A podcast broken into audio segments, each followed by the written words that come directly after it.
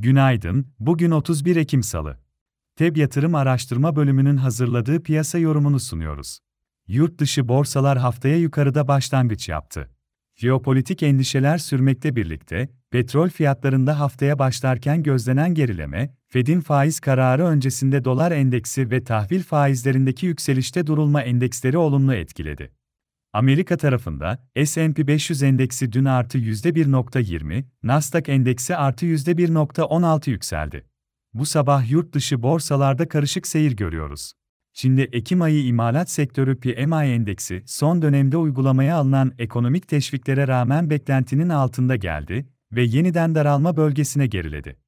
Japonya'da ise Eylül ayında sanayi üretimindeki artış beklentinin altında kaldı, perakende satışlardaki artış beklentilere yakın gerçekleşti.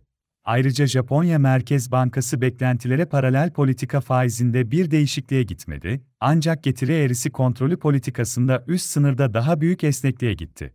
Asya borsaları karışık seyir izliyor, Şanghay Endeksi aşağıda, Nikkei Endeksi Japonya Merkez Bankası'nın güvercin algılanan kararı sonrası yukarıda seyrediyor. Amerika endeksleri güne başlarken vadeli tarafta hafif aşağıda, Avrupa borsalarının dünkü kapanış seviyelerine yakın yatay açılış yapması bekleniyor. Amerika'da bugün konut fiyat endeksleri ile tüketici güven endeksi açıklanacak. Ayrıca Fed'in iki günlük faiz toplantısı bugün başlıyor, gösterge faizde değişiklik beklenmiyor.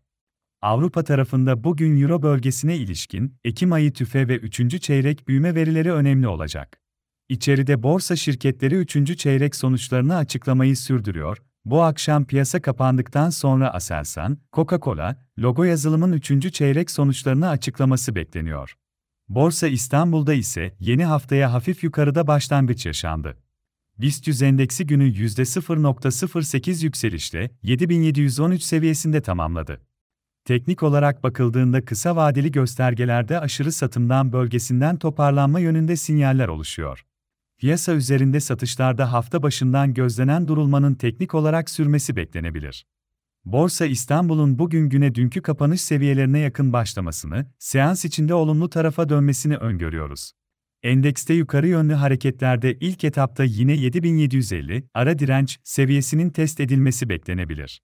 Bu seviyenin aşılması durumunda kısa vade diğer önemli dirençler olarak 8000 ve 8250 seviyeleri izlenebilir. Günlük bazda destek olarak ise 7520 ve 7400 seviyeleri önemli olacak. Hisse tarafında ise endekste toparlanma hareketi içinde teknik olarak kısa vadeli alım yönünde Akbank, Aselsan, Aksigorta, Aygaz, BİM, Ereğli Demirçelik, Koç Holding, Şok Marketler, Türksel, Türk Hava Yolları, Vakıfbank hisselerine bakılabilir. Piyasaları değerlendirmeye devam edeceğiz. FEB yatırım olarak herkese iyi bir gün dileriz.